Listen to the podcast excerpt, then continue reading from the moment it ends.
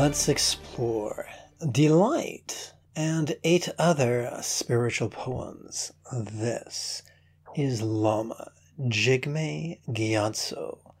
Welcome to Meditate Like a Jedi.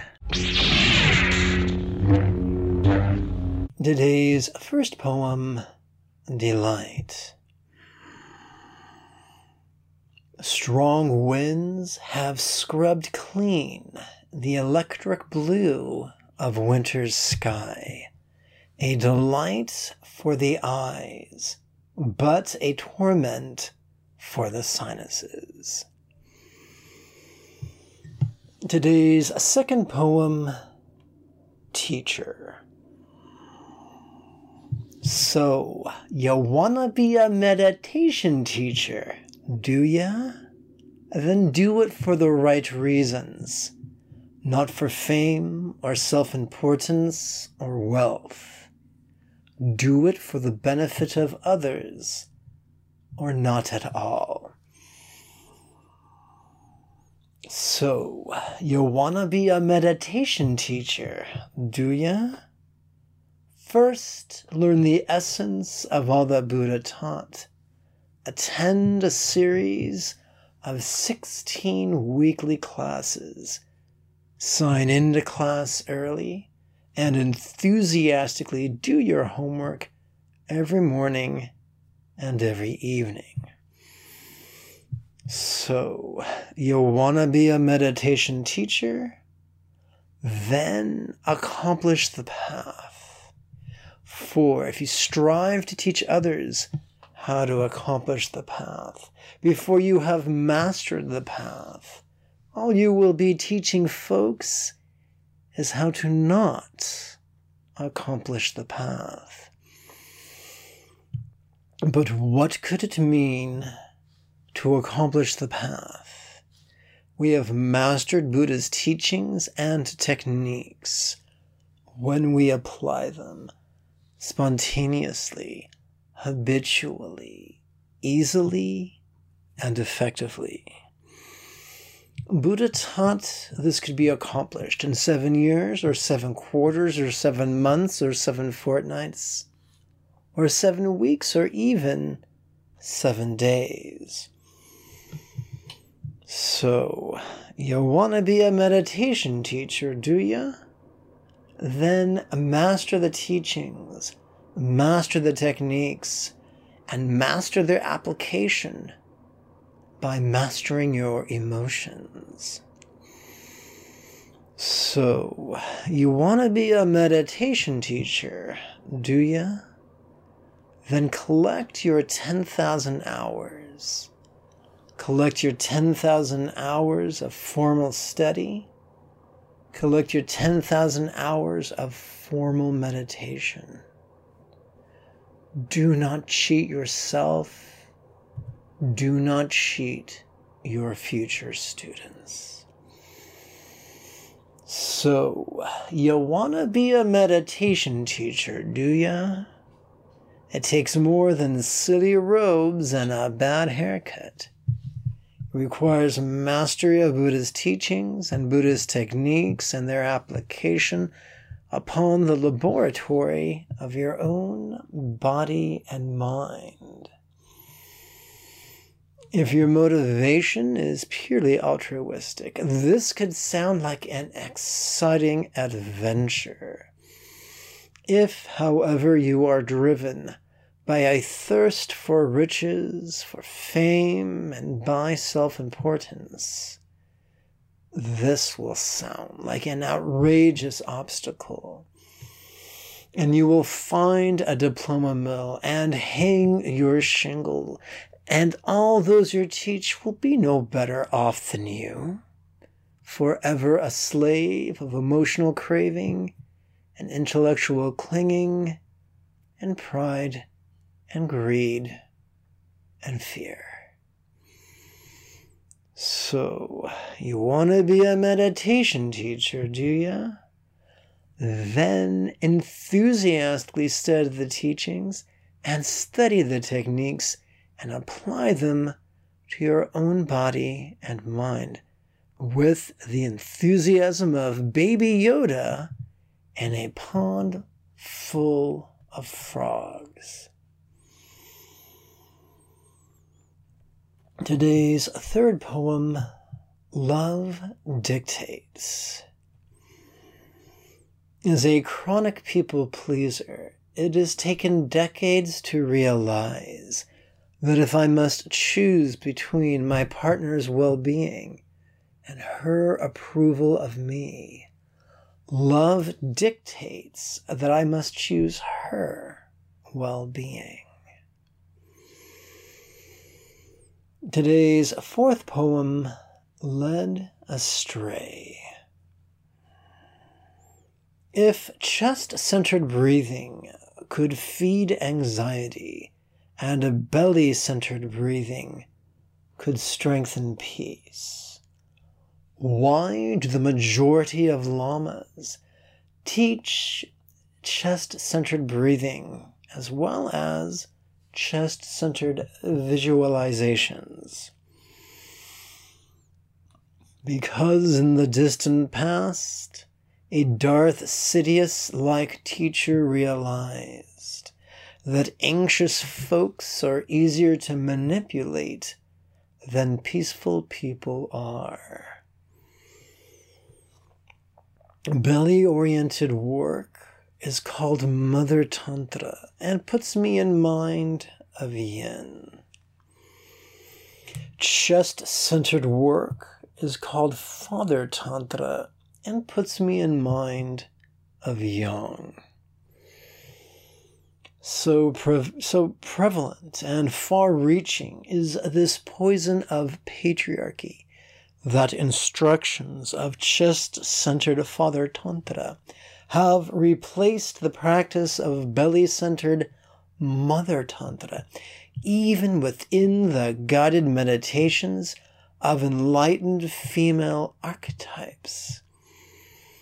Devas in Sanskrit and Yidams in Tibet, such as Yeshe Tsogyal, Vajra Yogini, and even Green Tara the majority of those who teach chest centered meditations are not as malicious as they are merely lazy minded and easily led astray, like the majority of the Jedi Order in the days of Senator Palpatine. Today's fifth poem far greater. If you are with someone who either cannot see you clearly or simply will not see you clearly, then you are wasted upon them, and all your weaknesses and strengths and follies and wisdoms and talents will not only go unnoticed and wasted, but stifled and squandered. Remember, the number of people we are capable of loving is far greater than the number of people we are profoundly compatible with and beneficially compatible with. Today's sixth poem, Pretend. Why is stepfather slipping his hand into my pajama bottoms. I am so scared.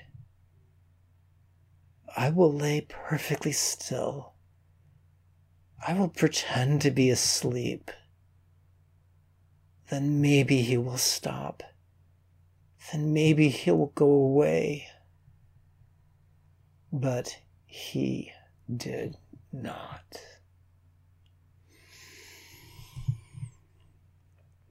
Today's seventh poem Solutions.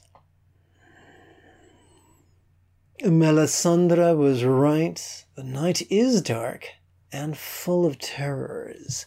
Each life is subjected to a great number of very real perils. But worrying about them does not make them go away.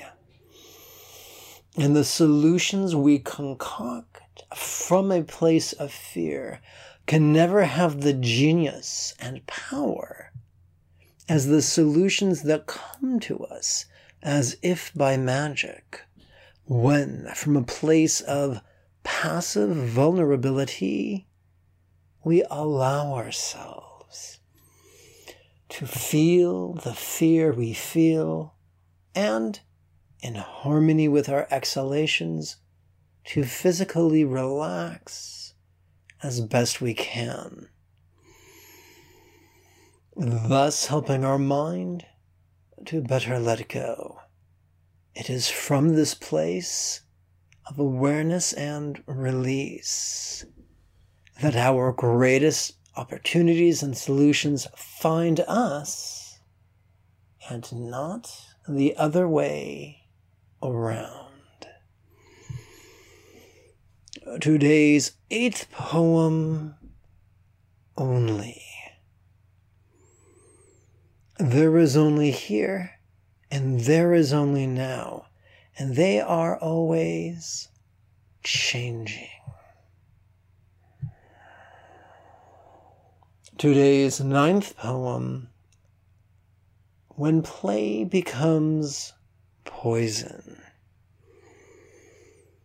Do what you love, and you will never work a day in your life. These are fine words, but many of us know the frustration of turning a passion into a career. And then watching in horror as that which we have loved becomes a source of stress. Like a cat that has explored the inside of a single use plastic shopping bag and is having difficulty backing out. We too could feel trapped once stress has pervaded our life's work.